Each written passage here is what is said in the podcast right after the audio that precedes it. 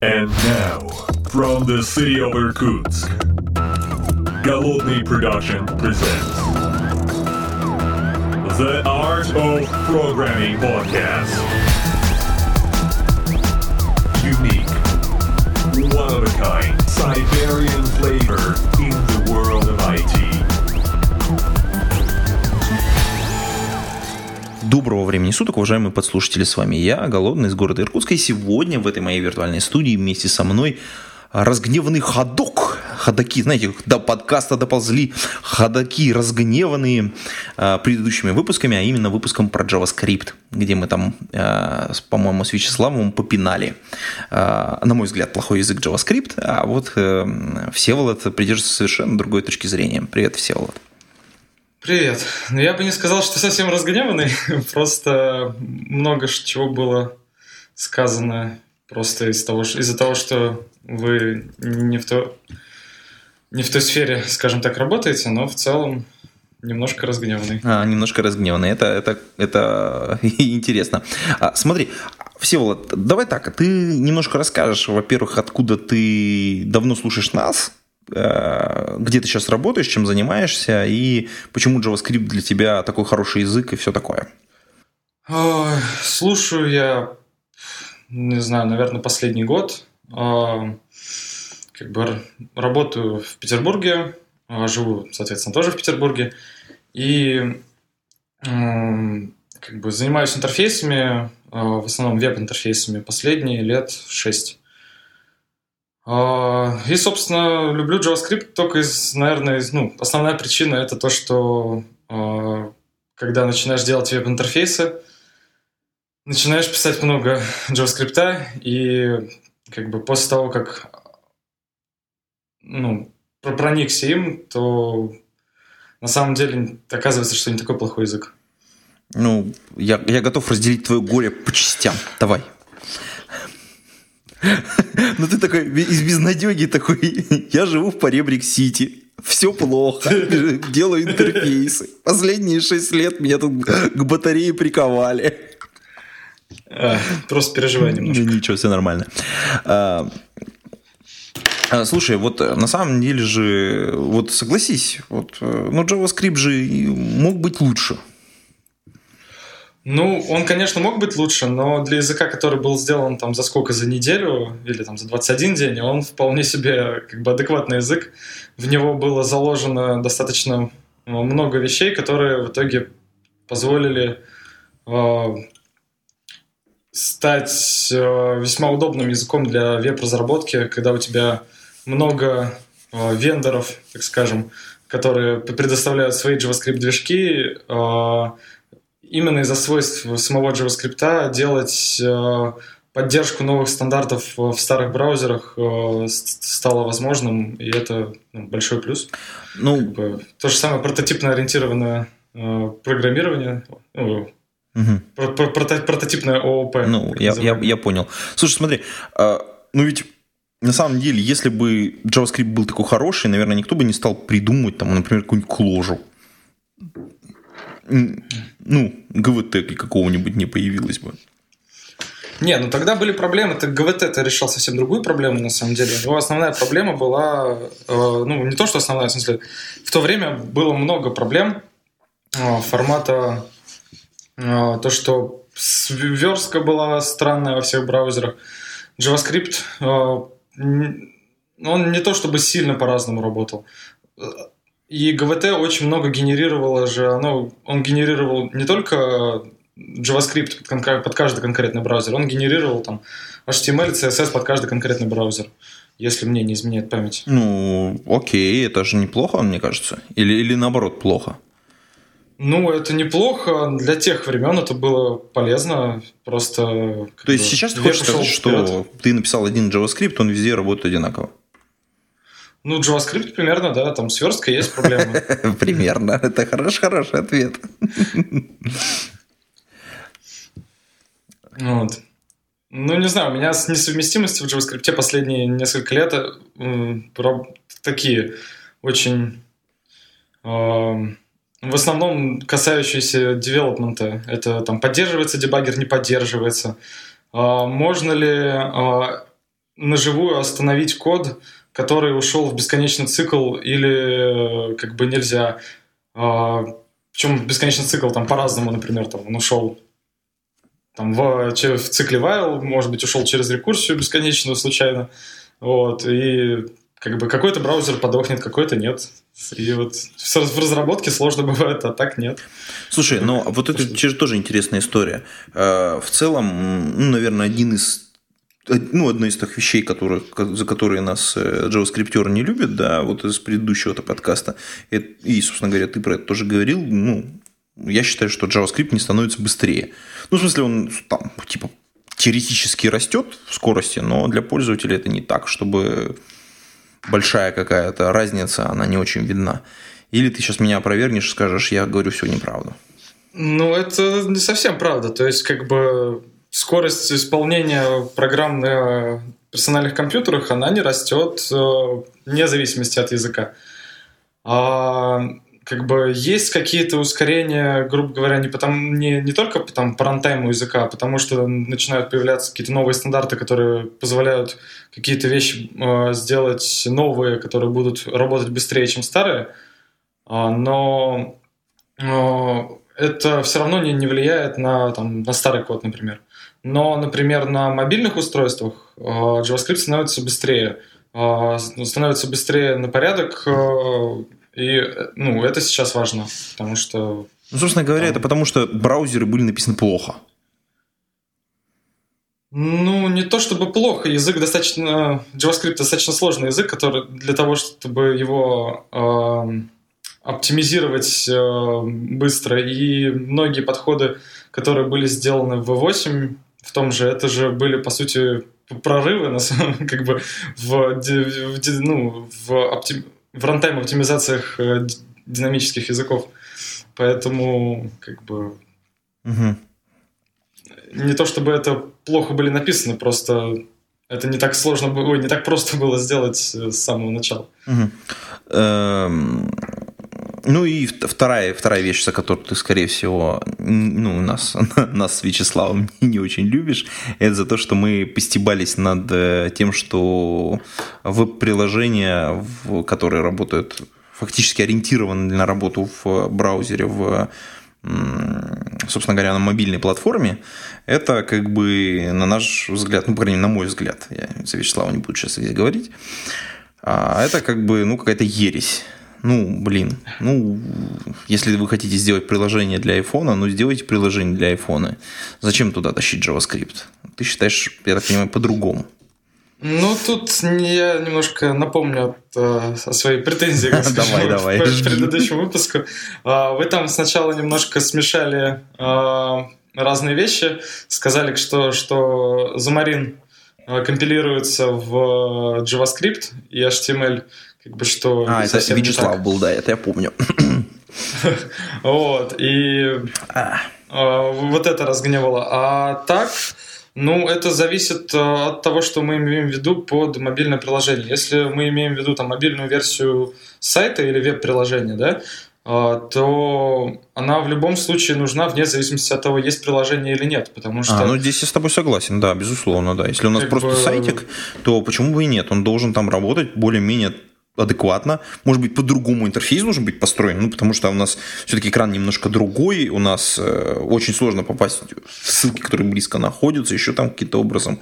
Но в целом я с тобой согласен, если это сайт, да, JavaScript должен работать, но вот на мой взгляд, правда, если это нечто сложнее, чем сайт, ну, то есть это какой-то там, ну, я не знаю, панель администрирования чего-нибудь, ну, черт. Ну, например, клиент банка. Да, например, клиент банка. Я считаю, что клиент банк должен быть, ну, это должно быть приложение. Вот, ну, то есть нормальное. Вот, например, вот я вот сейчас открываю свой телефон, вот у меня есть, ну, например, э, ну, вот я Альфа-банком пользуюсь, да, соответственно, у меня есть Альфа-банк, бизнес, ну, то есть, как бы это нормальные приложухи, полноценные, там, со всякими шифрованиями и прочими всеми вещами, которым я могу доверить свои бабки, извините меня. Вот. Я как-то опасался бы на мобильнике как-то проводить операции с деньгами. В вебе? Ну, в вебе, да. Я не знаю почему, но... Ну, иногда бывают ситуации, когда ну, безвыходно, там, не знаю... В смысле, приложения тебя... нету? Ну, у тебя нет приложения установленного, а ты находишься за границей, у тебя бешеный трафик, и тебе нужно срочно там деньги перевести со счета на счет. Это, это какую-то такую странную ситуацию. В смысле, я телефон потерял, что ли? Так это, наверное, моя не первая проблема. Ну, это естественно. Так надо решать сначала первую проблему, там, милиция оказаться в конце концов, там, где-нибудь в безопасном месте. Не, ну у тебя помимо телефона может быть планшет, например. Ну, и, значит, на планшете будет стоять приложение. Это не проблема. Это...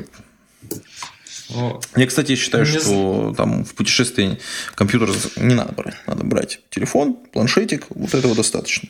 Их нормально надо, соответственно, упаковать всеми необходимыми приложухами и, собственно говоря, ими пользоваться. Вот. Ну, во-первых, э, мобиль, мобильные приложения именно в формате веб-приложений, когда ты заходишь с браузера, с мобильника и пользуешься каким-то приложением, они чем хороши? Тем, что до недавнего времени э, да, это был достаточно сложный путь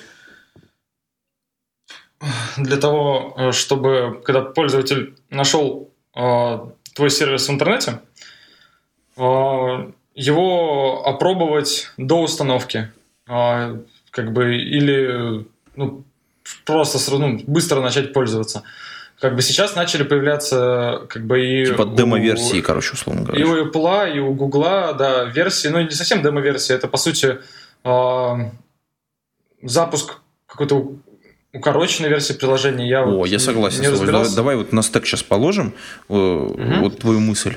Смотри, это же значит, что если у меня есть приложение, которое пользователь скачал, у него есть некая, некоторая часть э, либо полнофункциональная, либо ну, там, урезанная какая-то, которую, которую может пользоваться сразу, не заплатив денег, да? А, соответственно, угу. потом, соответственно, заплатив денег, он может пользоваться всем чем-то большим. А, я тебе сразу хочу сказать, что в Apple есть прекрасный механизм, который в одном приложении позволяет это все совместить. А, называется а, внутренние виду... покупки. Все. Я не имею в виду покупки, я имею именно в виду то, что ты вот заходишь на какой-то сайт в интернете и хочешь сразу начать пользоваться сервисом, а он тебе говорит, скачай приложение, там, которое, не знаю, весит там 10, 20, 100 мегабайт, а, ты сидишь в мобильном интернете и, и не можешь начать пользоваться. А, как бы сейчас начали появляться какие-то... Давай а, пример. А, ну вот у Гугла, насколько я знаю, появился недавно, появилась недавно API, или не, я не знаю, как назвать, не, сервис. Ну, в общем, э, такая вещь, что ты можешь прямо из браузера, по сути, запускать, э, там, тестить приложение. Ну, в основном это касается игр, насколько Ну, я, я понял, да. У меня тогда такой вопрос. Давай ты проиллюстрируешь вот пример э, с э, приложением, которое можно посмотреть, ну, в вебе, а потом уже там принять решение, скачать его, не скачать. Вот прям каким примером из жизни. Ну, в смысле, вот есть приложение такое, это ссылка туда-то. А, потому что для меня вот это какая-то абстракция. А, ну вот у меня был такой на самом деле случай.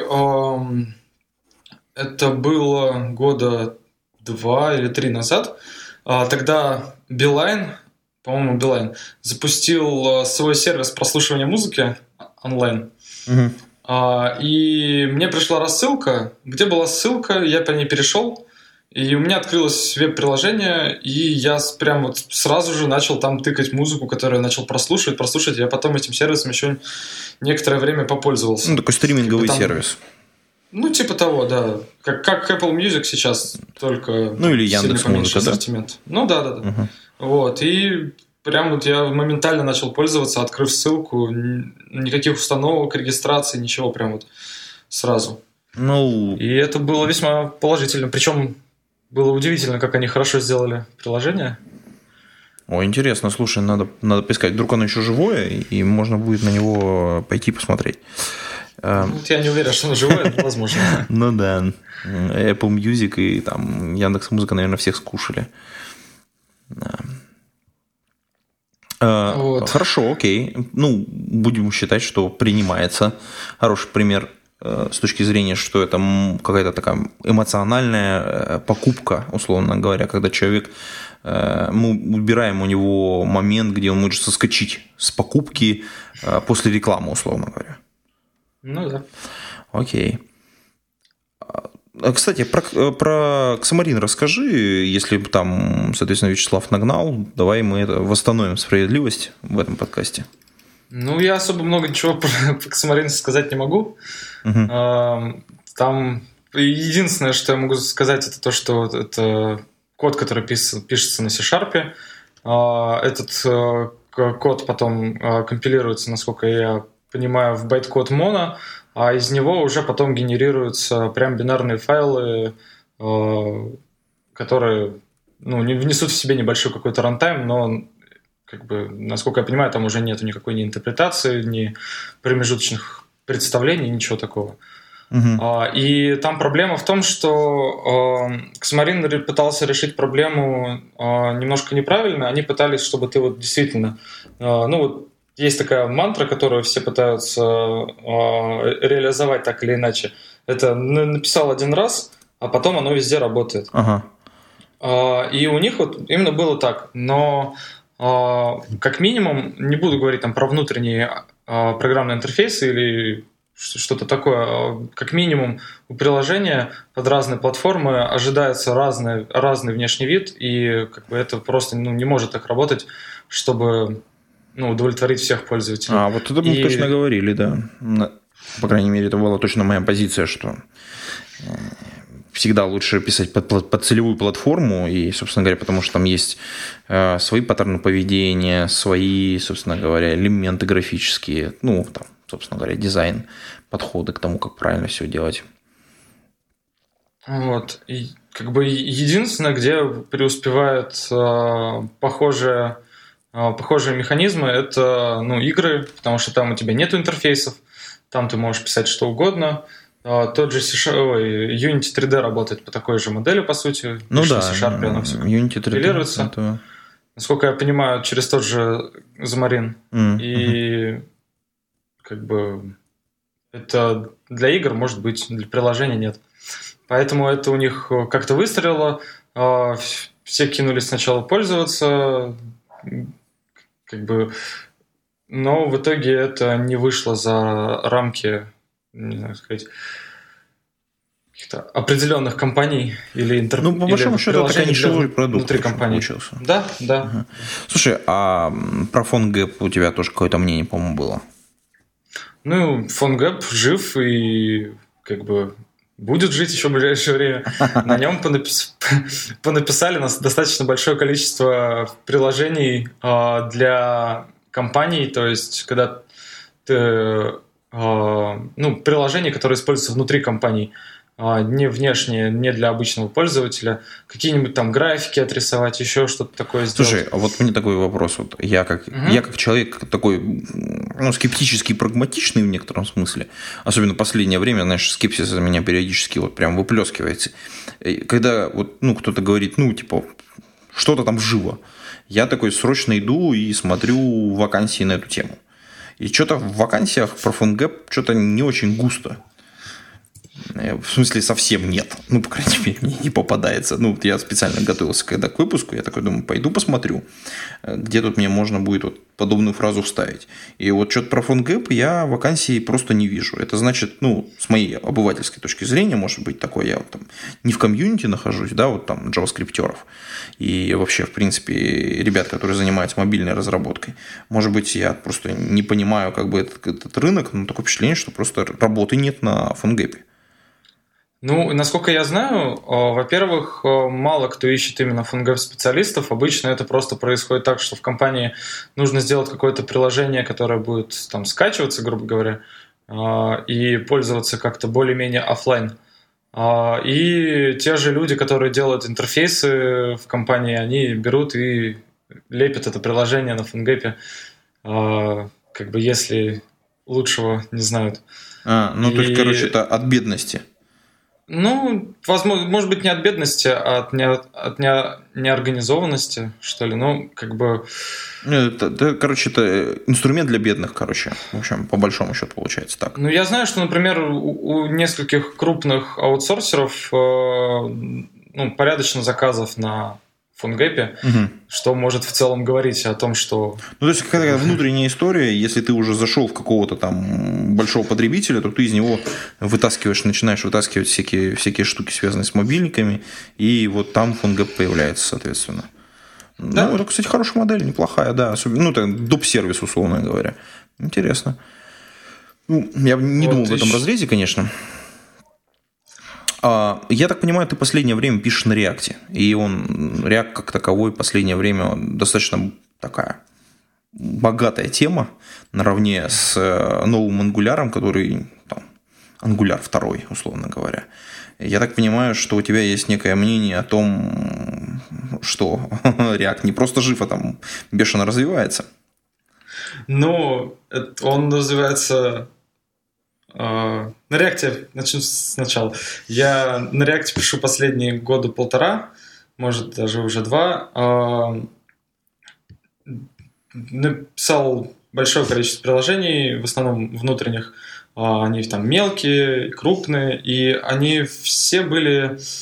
ну, не было такого, что с какого-то момента начинается падение производительности как программиста там серьезное. То есть, может быть, как-то линейно падает, ну, как вот как при э, развитии любой большой системы, что Мгм, у тебя мгм. добавляется компонент, и у тебя линейно па- падает производительность э, программиста при Ну, да, работе. каждую новую фичу сложнее Скоро. делать, это ну, Вот. известная история. Но э, и также был опыт э, там с первым ангуляром. И как бы с первым ангуляром было много проблем формата того, что э, он заставлял, даже не то, что заставлял, а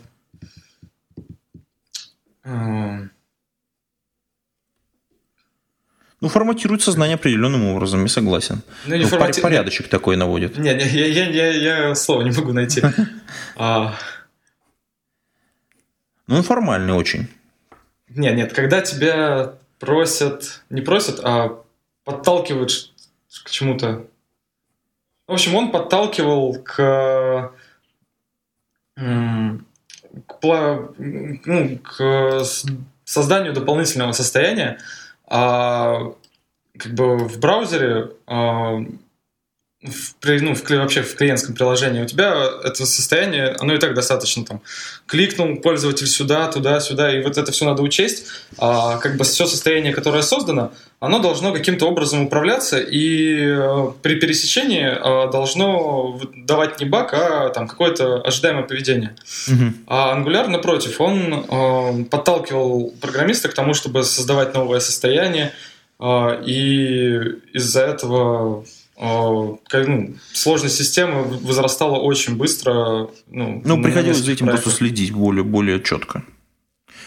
А тут даже следить сложно, тут какие-то Слушай, мне, вещи, кстати, вот в этом неявные. смысле нравится. Вот я чуть-чуть левее вернусь к тому, что ты Мгм. говорил. Смотри, мне вот в React, э, в этом, соответственно, в Angular нравится такая история, что у меня все, все по полочкам. Он немножечко заставляет, ну, заставляет, может, не очень такое правильное слово. Ну, здесь можешь меня поправить. все-таки аккуратненько разложить все. Вот здесь у тебя контроллеры, вот здесь вот у тебя, соответственно, состояние, вот так, так мы переходы делаем, ну и так далее. То есть какая-то такая, ну не знаю, системность, что ли, появляется. Мне кажется, в React вот он как-то такой более расхлябанный стиль позволяет себя вести. А, ну тут вот есть аж три вещи, которые могу Да, сказать. давай. Мгм. Во-первых, а, в Angular у тебя а, все эти три сущности, они а, как бы на самом деле, по сути, одно и то же, просто с, с разными названиями и Да. ведут себя одинаково. правда. И, во-вторых, Angular — это фреймворк, а React — это всего лишь библиотека для фронтенда, для рисования интерфейсов, и она не, не накладывает на тебя ограничения, как ты должен, грубо говоря, структурировать приложение, тебе нужно а, решать это самому или брать какую-то дополнительную библиотеку там для менеджмента состоянием и э, как бы Ну, Ну, вот обычную связку, которой ты сейчас пользуешься, назови. Ну, сейчас э, я и на самом деле большой, большая часть новых проектов, которые делаются другими людьми, а, это React и Redux. Ну и веб-пак, наверное, еще туда сверху. Ну, Webpack это сборка, Ну, для сборки, ну, и в Angular да, будет да. такая же. Мгм. Ну, Это Я просто, вот. чтобы полностью весь комплект звучал. Да, Webpack, Babel для того, чтобы компилировать из нового стандарта JavaScript в старый, React и Redux для хранения состояния. А, окей, вот ты перечислил весь набор костылей, с которыми надо жить. А... Ну, с Angular вторым там только на один костыль меньше. Ну, вот, на самом деле Angular 2 я долго-долго не верил, потому что они э, очень долго свой релиз делали, они, я не знаю, сколько они уже, года полтора-два готовят это дело. И ну, похоже, э, в итоге все прошло. Ну, похоже, все, да. И, э, ну, единственное, что это все сильно несовместимо с предыдущим кодом. А, но там прям много позитивных изменений. И на самом деле, если сейчас в React не решат проблему э, создания новых проектов, а, это то, что тебе, чтобы создать новый проект, нужно на самом деле денек-другой потрудиться. Не, просто начать писать код, а тебе нужно вот там сесть целый день, организовать сборку, там еще что-то сделать. А, то как бы если это не решат в ближайшее время, то Angular есть шанс а, вернуть ту аудиторию. Угу. Слушай, а вообще потеряна если я правильно понимаю, такая вот инфраструктурная вся история вокруг, вокруг всего этого существует э, достаточно сложная, потому что, ну, я не знаю, как-то красиво все складывать, компилировать, э, хранить, э, я не знаю, между командами шарить библиотеки. Это, в общем, как бы через NPM разве что решено, да, каким-то образом. Ну, не, сов... не совсем. А, у тебя а, там собирать все, это как бы сейчас все становится все проще и проще. Автоматизирование э, с каждым прям, годом. Тот же э, который вот выстрелил в последний год где-то ну да, полтора, где-то так. он э, привнес на самом деле большое улучшение по э, как бы, по по, по сборке, по тому, как это можно настроить, как это вот автоматизировать. А на уровне модулей это на самом деле не важно, потому что у тебя NPM, он а, не жестко заставляет тебя а, хранить все как вот как пакеты, которые ты а, зарелизил в какой-то там открытый или закрытый вот э, NPM репозиторий. А ты можешь это просто на уровне git репозитория делать, указать ну, название пакета, ссылку на коммит, на который ты хочешь ну, сейчас сделать, и использовать этот модуль у себя. Это как бы достаточно просто. Ну, имеется в виду, в вот смотри, ну то есть когда я занимаюсь там разработкой, я обычно пытаюсь построить какой-нибудь pipeline. Ну, такой, то есть, как mm-hmm. бы такую трубу, условно говоря. Вот у меня есть редактор кода, и есть где-то там среда исполнения в виде там сервиса, сервера или там пачки серверов, да.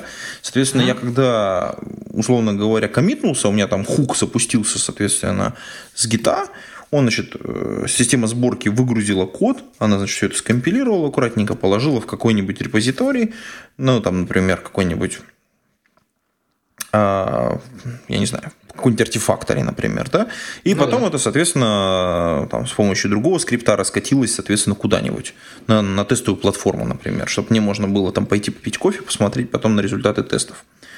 А с JavaScript как? Потому что, как бы, насколько я смотрю, достаточно много проектов, вот сейчас, по крайней мере, вокруг меня, которые э, полностью пытаются э, подменить э, бэкэндную часть тоже JavaScript, по крайней мере, вот когда MVP делается, какой-то там первоначальный набросок, у нас уже есть некоторое веб-представление, и чтобы быстрее работать, ребята очень многие, чтобы не привлекать бэкэнд команду, которая там будет очень много чего делать, сразу там на ноде, допустим, собирают API то есть, чтобы быстренько как-то стандартизировать чуть-чуть и продвинуться быстрее. Вот. А после, после того, как вот этот код на JavaScript написан, дальше что с ним делается?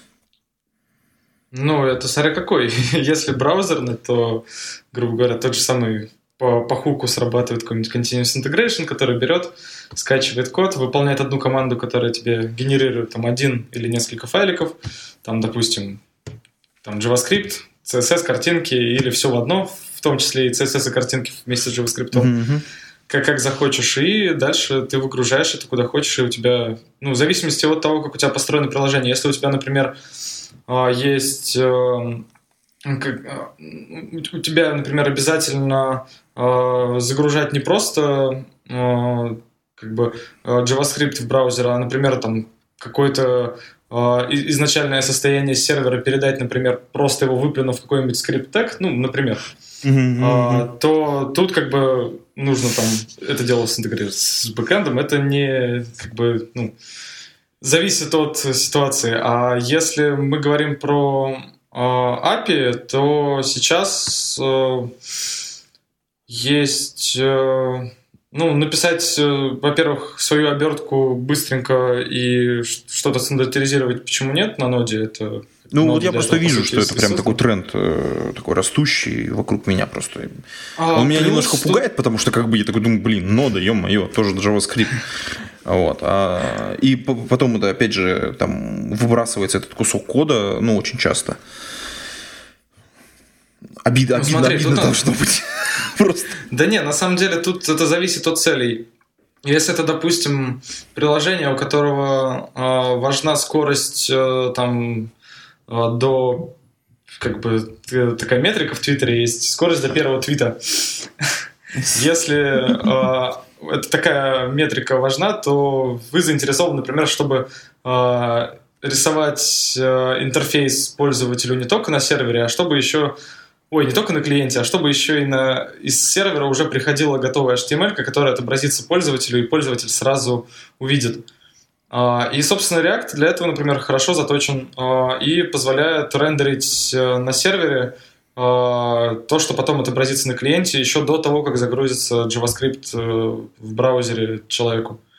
И это такой вот позитивный момент, который может это дать. Ну, то есть мы на самом деле на бэкэнде, по сути дела, генерируем кусок уже интерфейса, э, и, условно говоря, мы не ждем загрузки всего JavaScript, чтобы отрисовать там какие-то данные.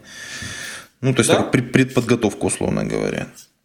Да, э, это во-первых, ну, это на, самом деле до React было. До React, конечно, Просто было, да. Это далеко не так все было удобно. То есть вот у, Яндекса БЭМ э, вот именно не не методология, а именно весь ну, инструментарий, да, который вокруг там. Да, да, да.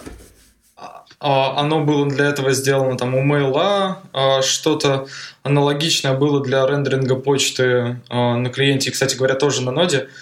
А, по одной простой причине, потому что как бы раньше это тоже было и без ноды, а, и даже без JavaScript на бэкэнде. Просто это было достаточно проблематично, а, потому что приходилось э, дублировать э, какие-то вот эти функции хелперы в шаблонах, да, а, и на JavaScript, и на другом языке надо было, чтобы это все было одинаково тестировано, одинаково ну да, здесь ты можешь, по сути дела, запустить и на бэкэнде еще сгенерировать, там положить, условно говоря. Человек пришел, ему раз выплюнули это все дело. Вот. Потом а, на самом деле сейчас э, есть еще небольшой тренд, а, но он на самом деле связан не столько с нодой, а сколько с тем, что просто появилось какое-то количество инструментария а, для того, чтобы удобно делать API или там обертки над сразу несколькими API. Например, от того же самого Facebook, авторов React, появилась замечательная, замечательный подход наверное, так можно назвать, к созданию API. Это GraphQL, это ну, язык запросов, как бы как будто ты запрашиваешь, запрашиваешь данные в графовую базу данных. Угу. А, ты уже пробовал? А, да, я так пару Hello World написал, пока еще реально не, не применял, но уже наблюдаю, как некоторые люди применяют. И на самом деле это как бы весьма удобно, потому что э, ты описываешь, у тебя нету никакого э, э, у тебя нету никаких недозагруженных данных и перегруженных. То есть, если ты закач... там запрашиваешь пользователя, то ты запрашиваешь конкретные поля, а не там всех его 500 друзей со всеми их полями, грубо говоря. И ты жестко описываешь, что тебе нужно, и ну, ты получаешь ровно то, что тебе нужно. И все это чаще всего происходит одним запросом. Слушай, а GraphQL получается такая как бы библиотечка, которая исполняется на стороне сервера. А, по сути дела, это такая как предподготовленная опишка, да? Ну, не совсем предподготовлен, ну, как сказать, ты на уровне бэкэнда... А, ну, Просто расскажи так, подробнее библиотечка, про Да, да, да. Эта библиотечка, она используется и на клиенте, и на сервере. Ага. А, как бы на, сервере, на клиенте она нужна только для составления запросов, а дальше уже сами запросы, это уже твое дело, как ты их будешь делать. А на сервере это... Она используется для того, чтобы описать схему, Э, грубо говоря, ты говоришь, что у меня есть вот такая сущность, у нее есть такие поля, там они так-то зависят. А, и изначально это дело было за open source Фейсбуком для ноды, а потом куча реализаций на самом деле появилась э, для ну, большого количества языков. Вот, но основная вот имплементация, которая, в которой, так скажем, они пытаются такой некий стандарт для этого сделать, написать, а, основная как бы поддержка этого стандарта, она есть именно пока в, нод, в библиотеке для ноды. И она, ну, ты описываешь в, в этой схеме, грубо говоря, как э, ты, э, как форму данных, и описываешь, грубо говоря, как ты эти данные можешь получить. И ты можешь, в, когда у тебя пришел запрос, а, одновременно запро- запросить там кучу разных а, других API, там как внутренних, так и внешних, можешь там, не знаю, в базу данных залезть, это зависит уже твоя конкретная, ну, твоя именно реализация. Самое главное, что тебе дает, это дает тебе вот, ну, схему, ну, настоящую схему, как вот, как, как в базе данных, только э, не, кол- не поколоночную, а вот у тебя есть куча полей там с вложенными объектами. Ну, практически массивами. объектная такая. То есть, ну да, да, да, да. Но при этом такая, она более-менее строгая. Mm-hmm. Вот. Mm-hmm. Это язык в первую очередь для того, чтобы делать запросы и получать данные одним запросом. Там, грубо говоря, тебе нужно при загрузке страницы там, список пользователей, список новостей, э, какие-нибудь счетчики. Ты это одним запросом получаешь. Э, и, соответственно, ускоряешь, э, ну, как бы уменьшаешь количество раунд-трипов из браузера или из, или из другого клиента и, соответственно, получаешь данные в нужном формате. Вот. И вот, я не знаю, может, какие-то вопросы еще? Ну, не, на самом деле, как бы я вот, я вот думаю, такая, по сути дела, с одной стороны, очень похоже на ну, такой на прокси, такой формализированный немножечко, к которому ты подключаешь уже готовые модули, ну, то есть, в смысле, там, бэкэнд, условно говоря. Угу. Вот. Ну, интересная концепция, надо на нее посмотреть. Слушай, а вот э, с какими основными проблемами сталкивается JavaScript-разработчик, э, который работает, э, условно говоря, в модели, где у него и React используется, и Angular, потому что вот почему-то среди моих знакомых сложилась такая полярная картина. Либо люди там помешаны на ангуляре, либо используют React. Причем э, ангулярщики это в основном такие товарищи из, э, ну, скажем, корпоративного мира, а React это ребята, вот, ну, я не знаю, там стартапы какие-то, там веб-приложения, ну, такое что-то такое легковесное. Это ты подставился. Слушай, я не знаю почему, но вот у меня вот такая вот э, картина кругом. С чем связано или вот может совершенно неверное а, представление?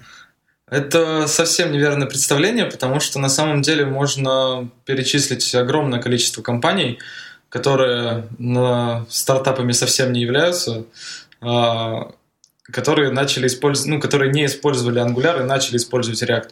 В основном это компании, которым а, важна была вот эта метрика того, что какой-то конкретный пользователь, грубо говоря, увидит содержимое и там до загрузки JavaScript, и, соответственно, серверный рендеринг. Uh-huh, uh-huh. Как бы из компаний, которые вот из известного сразу можно вспомнить, это там Сбербанк, например, активно использует React, э, и э, я об этом сначала узнал в рассылке, которая была, когда вышел э, React ну, ну, версии 0.5, то есть очень давно, это было года два с половиной назад. Uh-huh. И сейчас вот они недавно на презентации рассказывали о том, что вот у них сейчас почти весь стек э, фронтенда это React на какой-то конференции. И, в общем... Круто, круто. Я пропустил этот нюанс. Очень вот, интересно. Потом на самом деле, а, там тот же Netflix, который стартапом, по сути, уже не является, потому что он такой достаточно старый. Сколько ему лет? Ну, он уже зарабатывает деньги, да. То есть стартапы он просто с... проедают. Не, ну тут дело не только то, что зарабатывает. Дело, что ему, не знаю, сколько ему, 15 лет. Ну, какое-то ему безумное количество лет для современного мира. Слушай, а Яндекс говорит, что они до сих пор стартап технологические. Ну, что? Не, ну позиционировать себя как-то можно, да, ну, это но это немножко разные вещи.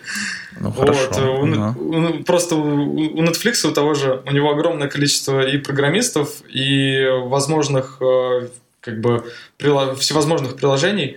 Э, в смысле, у них там приложения для телевизоров, для телефонов, всех видов, э, там, для браузеров, для десктопов.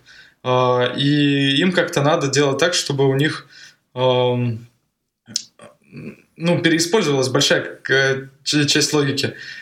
И вот в их случае они тоже начали активно использовать React, в том числе для интерфейсов, там, для телевизионных приложений, для мобильных приложений. Я не знаю, начали ли они использовать а, React Native, но вот насколько я слышал, для там, телевизионных приложений своих они как бы начали использовать, потому что удобно, uh-huh, uh-huh. что не надо реализовывать одну и ту же логику везде. Угу. Вот. Э, там, я могу в целом скинуть ссылку на да, давай. Стран- страничку, где есть э, список компаний, которые используют React, там достаточно обширный список. Слушай, ну это на самом деле было бы очень здорово, потому что я с большим удовольствием посмотрел бы сам. Ну и в шоу-ноты к нашему подкасту мы обязательно обязательно добавим эту ссылочку. Кстати, кстати, по поводу, по поводу шоу-нот, э, комментариев и так далее. Вот, уважаемые послушатели, вы можете написать дневный комментарий, э, и периодически такое случается, но вот некоторые прям могут дойти до подкаста, как все, вот, и выступить. И это мотивирует нас записывать новые подкасты. Впрочем, как и положительные комментарии, и пошаривание везде – но больше всего мы уважаем наших патронов, которые а, помогают нам а, деньгами. Э, становитесь нашими патронами. А, передаю привет здесь Сергею Киселеву, Павлу Дорбушевичу и Андрею Шахмину, которые поддержали выпуск этого и других подкастов на patreon.com slash голодный. А вот слушай, Всеволод, у меня к тебе такой вопрос. Угу. Если вот э, ты бы сейчас э, ну, посмотрел на подходы к интерфейсам, подходы как э, к веб-разработке, к мобильным, по твоему мнению, за последние вот 5 лет, ты 5 лет занимаешься JavaScript, насколько сильно изменились подходы и в мобильных, и в веб-версиях, вот именно с точки зрения, ну, я не знаю, фронтенд разработчика? Ну, на самом деле изменилось все достаточно серьезно. А, где-то до сих пор надо вручную, на каких-то платформах нужно до сих пор вручную обновлять, скажем так, изменившееся состояние в интерфейсе, причем это касается там, не только э, там, старых сайтов, а где-то а, используется вот... На самом деле я недавно по, по, потрогал приложение на Silverlight, а, и так, подожди, удивлению... мне казалось, что эту стюардессу закопали уже. Ну, закопали, ну, поэтому и пришлось по покопаться. Вот, и... Ну, ты некромант, я посмотрю. И в, оказывается, в Silverlight модель очень похожа на первый Angular, при том, что он, не знаю, вышел, по-моему, раньше, чем Angular первый. И как бы при этом никто особо на это внимание так не обращал. А, где у тебя состояние такое, ну, а, отображается в интерфейсах через такой так называемый двусвязный а, ну, биндинг. Биндинг, да, да, да, да, да. Это... Да, когда ты у тебя, когда и снаружи меняется свойство, оно отображается и в модели, и наоборот. Как бы, но это сначала вот появилось в Angular, ну, распро... скажем, не то, что появилась, распространилась так очень сильно. Uh-huh. А, но потом от этого на самом деле вылезло очень много проблем. Ну, грубо говоря, допустить э, то, что у тебя будет э, бесконечный асинхронный цикл, а, который будет вешать браузер, ну, достаточно просто. Я это делал, не знаю, раза два в месяц. Как бы стабильная проблема была, то, что вот какое-то состояние зависело от другого, а другое от третьего, третье от четвертого, а четвертое от первого. И вот начиналось то, что не, непонятно, что как, как, как что работало, и часто уходило бесконечный, бесконечные циклы. Угу. А, и начали... И вот, собственно, нач... последнее то, что э, есть, это э, так называемый unidirectional data flow. Это в смысле, э, когда идет поток изменений однонаправленно, то есть пользователь зашел на страницу, ему отобразился там HTML или там веб -прилож... или мобильное приложение, он кликнул, и только этим кликом он заставил измениться состояние сверху, и только после этого оно, у тебя это состояние перерисовалось, и ты заново это дело увидел. А, у тебя нет такого, что а, как-то со стороны поменялся HTML, например, и у тебя на это что-то отреагировало, пыталось там вычислить новое значение или как-то так. Или ты, например, не можешь выставить э, состояние, когда ты, а, скажем так, ты не можешь состояние, которое тебе передается сверху, изменить и ну, изменить на в уровне э, ребенка, а не родительского компонента. Угу. Не знаю, не знаю, как сказать. Это не, нормально. А, слушай, а вот э, в целом вообще э, с точки зрения рабочего процесса, насколько большие изменения, потому что я помню вот такой большой переход случился, ну, не знаю, сколько лет назад, ну, лет, может быть, 5 действительно назад где-то, когда а, появились выделенные UX-дизайнеры, да, то есть до этого как-то это все в основном как-то дизайнер пытался делать, не всегда хорошо и удобно, и вот такой вот когда появился, ну, в изменении в процессе произошел, появился UX-дизайнер, который смотрел на результат в конце и потом приходил, ну, и запускал новый поток изменений, условно говоря. Э, вот такого же масштаба изменения случились э, с точки зрения обработки пользовательского, разработки пользовательского интерфейса в последнее время? Ну, разве что все стало как бы компонентизировано. Это значит, что все бьется на мелкие-мелкие компоненты, и а, потом интерфейс собирается из этого дела. Тот же BEM от Яндекса, который появился вот, собственно, лет 5-6 назад, он э, активно, лет шесть назад, да, э, вот он активно, э, ну, это была одна из первых таких вещей, которые я видел, что заставляет программистов бить все на маленькие компоненты и переиспользовать их. Там у них немножко переусложнено все, и поэтому не пошло. Но в целом это была одна из таких первых публичных реализаций, скажем так которые э, активно использовались раньше. Это было все там на уровне копипасты. Э, как бы как-то так. Ну, по сути дела, э, когда мы... Я сейчас э, немножко далеко от этого от всего, конечно. Угу. Попробую сейчас своими словами это как-то озвучить, а ты мне скажи, я в правильном направлении думаю или нет. Смотри, э, например, когда у нас страница эм, нашего приложения верстается из блоков, условно говоря, и в зависимости от того, на каком устройстве открывается оно, мы, соответственно, эти блоки там разного вида показываем, условно говоря. Ну, то есть там переформатируем эту страницу, условно говоря. Там они ну, это... там разные, в разные колонки переползают, э, соответственно, меняют вид вообще, в принципе, то есть как компонент вообще в целом, что вот при такой ширине экрана мы будем показывать другой вид компонента, другую видимость. Это то или не то?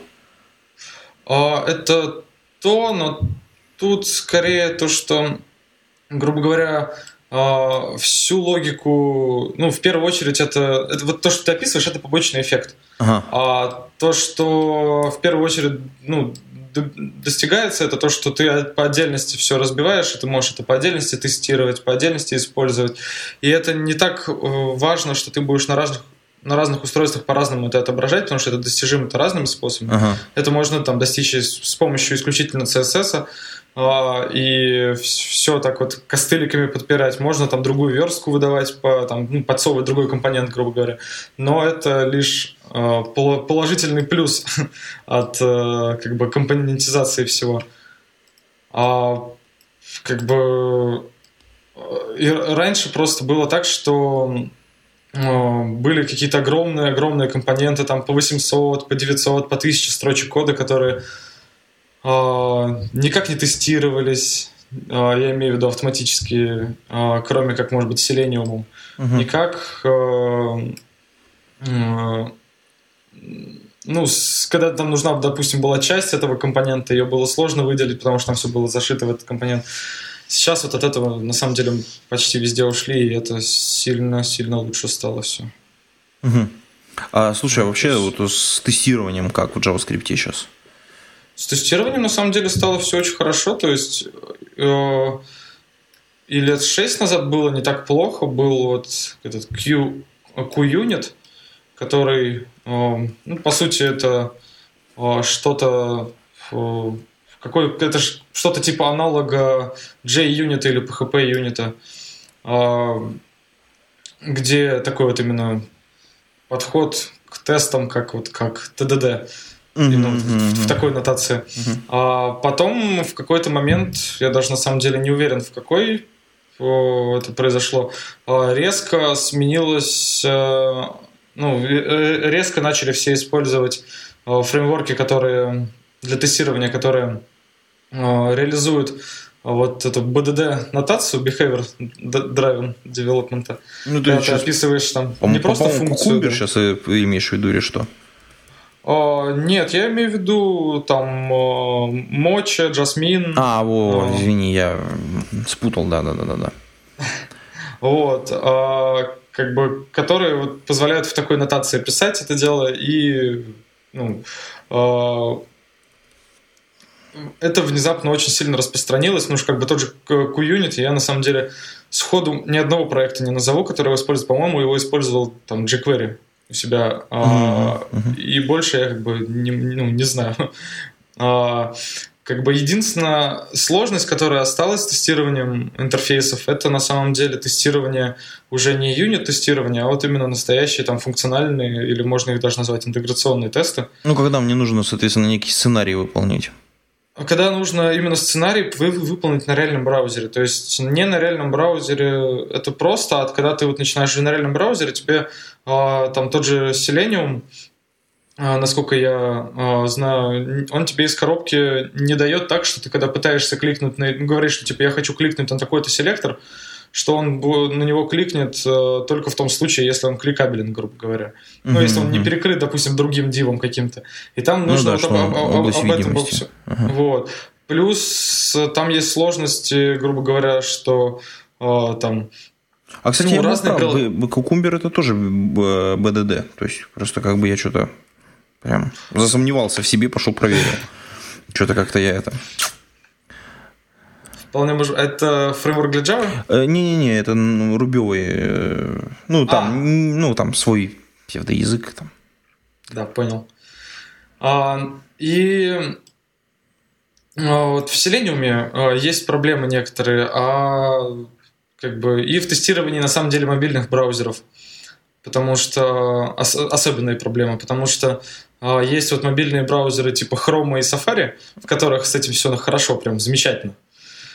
А, потому что у них там встроенный веб-драйвер, все работает, можно потестить удаленно. А есть э, браузеры, которые э, построены на поверх WebView, э, или не обязательно поверх WebView, если, допустим, про Android говорим, uh-huh. то у них очень часто нет возможности какого-то дебага вообще со стороны, и это становится ни дебага, ни, ни запуски управления, соответственно, населением тестов, ничего такого нету, и это становится очень неудобно. Угу.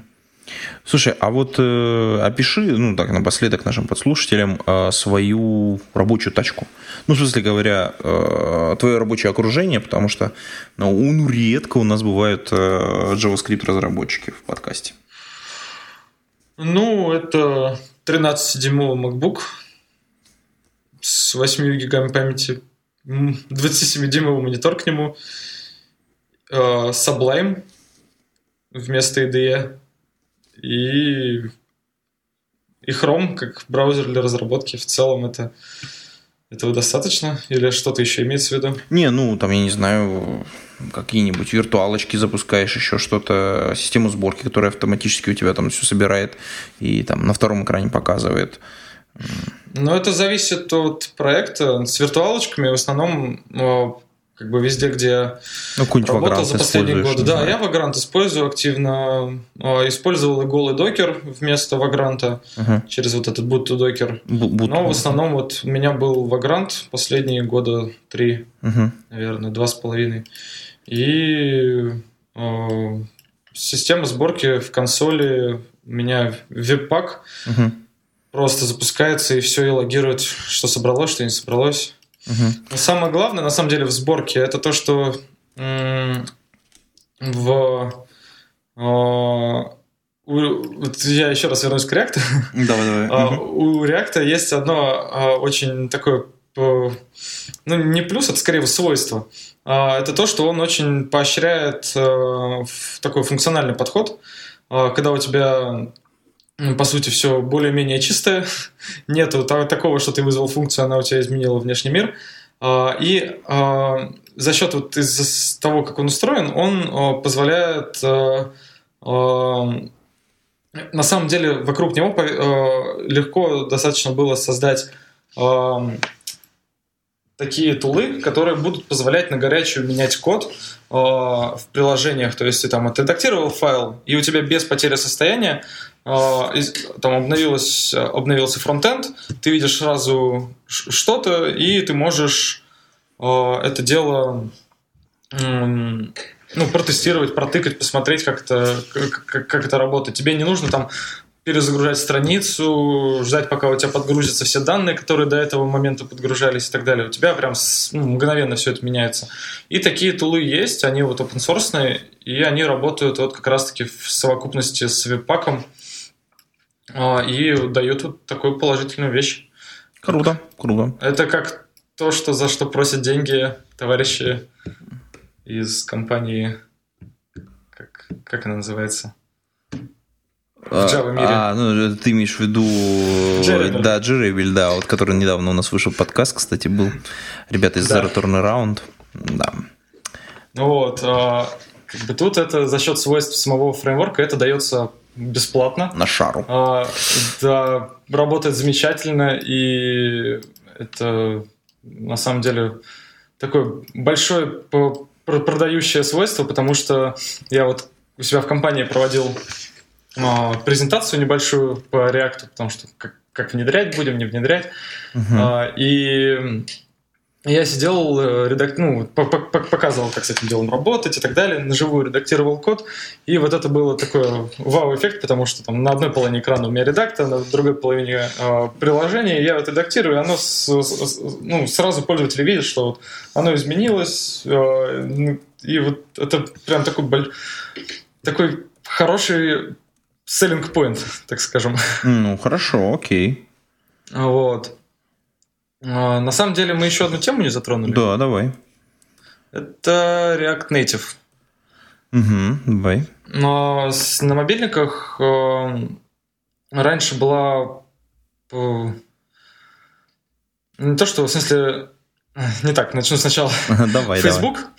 Давай. Facebook, когда начал выходить на мобильные платформы, они, э, я думаю, достаточно много людей помнят, э, делали свое приложение на самом деле поверх WebView полностью.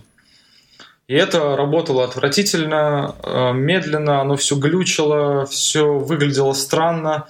Там как-нибудь проскролишь, оно не так проскролится, увидишь там, не знаю, какой-нибудь пустой бэкграунд, ну, что-то такое. А, в общем, вело себя как веб-приложение на мобильниках того времени. И всем это не нравилось, и в итоге они перешли на нативное приложение. Почему? Потому, как бы, почему они изначально э, хотели писать это все на веб-технологиях?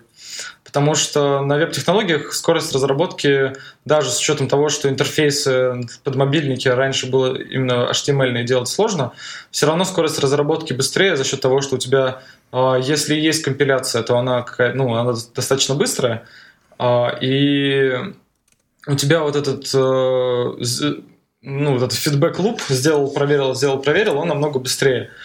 А, и они изначально вот хотели, но достаточного качества они не смогли достичь. И в прошлом году, а, на где-то вот примерно в это время, по-моему, в феврале, они на своей конференции анонсировали а, React Native. Это как бы реализация рендер, рендерера для React, которая рендерит твои компоненты в нативные компоненты. И, соответственно, какая-то, какой-то набор такая небольшая библиотека, компонент, а, который можно использовать с самого начала.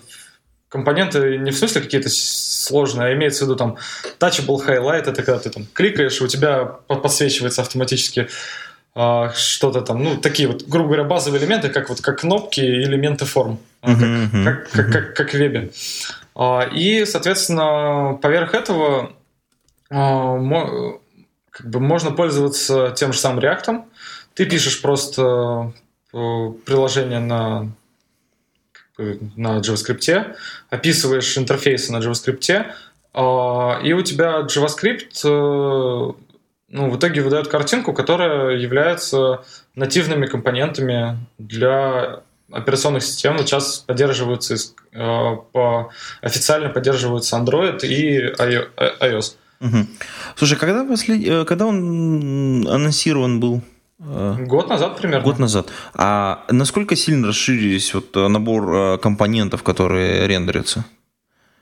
А, суть в том, что у тебя нету такой проблемы, что у тебя там, допустим, если у тебя есть какой-то уже готовый старый с тобой написанный, допустим, компонент там Objective-C или на андроиде, и ты хочешь его э, как-то дальше использовать, э, не повторяя его логику, тебе его не обязательно выбрасывать э, и ну, как-то сложно переносить его в JavaScript. А, там сейчас достаточно, на самом деле, а, типа обложить, как это называется, все макросы по сути, макросами обложить. И в Java, насколько я знаю, там, по-моему, какие-то декораторы применить. А, и... Ну, чтобы туда-сюда ходить. Да, да, да. И он у тебя автоматически создаст э, API, оно будет асинхронное, но это будет API к твоему компоненту из э, JavaScript, э, из которого ты сможешь делать запросы, получать, у тебя сразу будут сериализовываться объекты туда-сюда э, прозрачно для тебя.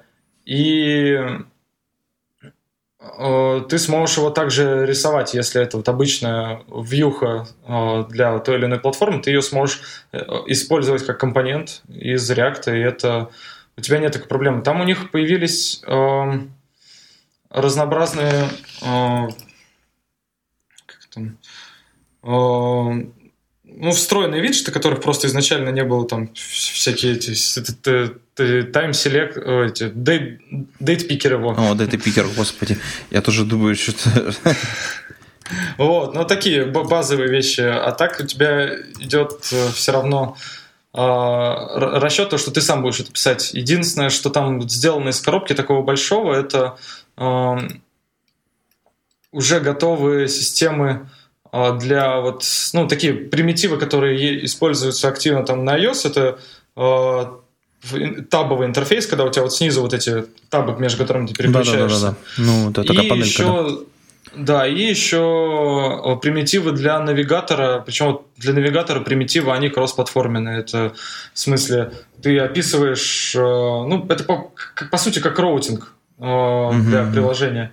Когда там у тебя вложены э, у тебя есть навигатор, где у тебя там, по сути, роуты. Э, на определенном роуте рисуется компонент, внутри него может еще один навигатор быть, и у тебя так, такое вложенное состояние урла.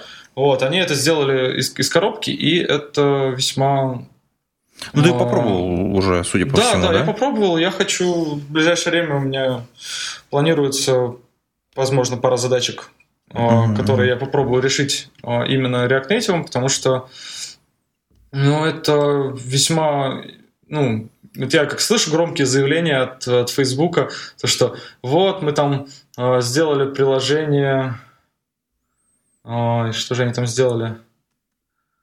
Какое-то приложение на React Native они сделали недавно, то ли для редактирования, по-моему, для редактирования рекламных кампаний. Мгм. А, То есть они, на его мобильнике сделали- зачем-то это сделали? а, ну, почему? Зачем? Да удобно. И плюс у них на самом деле там много пользователей, даже рекламы той же из каких-нибудь стран, где у тебя э, ну, так получилось, что пользователи в основном пользуются телефонами, какая-нибудь Индия, я так понимаю, потому что это дешевле. О, Ну, окей. не, ну это мое предположение, как бы, так что почему нет? Вот, они это сделали и говорят, типа, вот, мы сделали это сначала на, э, на этом, э, на айфонах на React Native, потом сделали на Android, на Android на React Native, и у нас переиспользованного кода там типа 85%. Ну, это, конечно, много. 85% это очень большой уровень переиспользования. Вообще, на самом деле, надо на это дело посмотреть более внимательно. Ух. Там ты можешь просто выбрасывать только вьюхи, которые тебе не- ну, нужны по-другому, которые должны по-другому выглядеть. И а как бы вся остальная вся логика, как раз тебе React он э, способствует, м, способствует, а, э, подталкивает к тому, чтобы ты не писал а, логику в компонентах, чтобы у тебя компоненты, вот именно сами вьюшки, они отвечали только только только за рендеринг и ни за, и ни за что больше. И как раз вот за счет этого тут переиспользование на самом деле очень большое получается. Ну, по сути дела, они переизобретают м, Model View контроллер только как бы на новом, на новом витке. Э, Отдельно выделяя, соответственно, view как э, представление. Ну, это надо более глубоко изучить, чтобы потом Да. можно было как-то про это, как это аргументированно обсуждать. А, Всеволод, я думаю, что мы достаточно уже нанесли в этом подкасте. Придут другие ходаки. Будем очень ждать. Да, будем же ждать. Но ты не пропадай. э, Получилось достаточно живенько, ты раз- разогнался под конец. Так что я думаю, что мы тебя будем ждать в э, каком-нибудь из э, ближайших выпусков подкаста. Приходи, запишемся еще. А, На этом будем с тобой прощаться. И с нашими послушателями тоже Уважаемые коллеги, пишите свои комментарии, а, соответственно, шарьте подкасты, приходите на patreon.com slash голодный, записывайтесь в наши патроны. Эм, Ну и на этом мы с вами прощаемся. Пейте кофе, пишите Java. Пока-пока.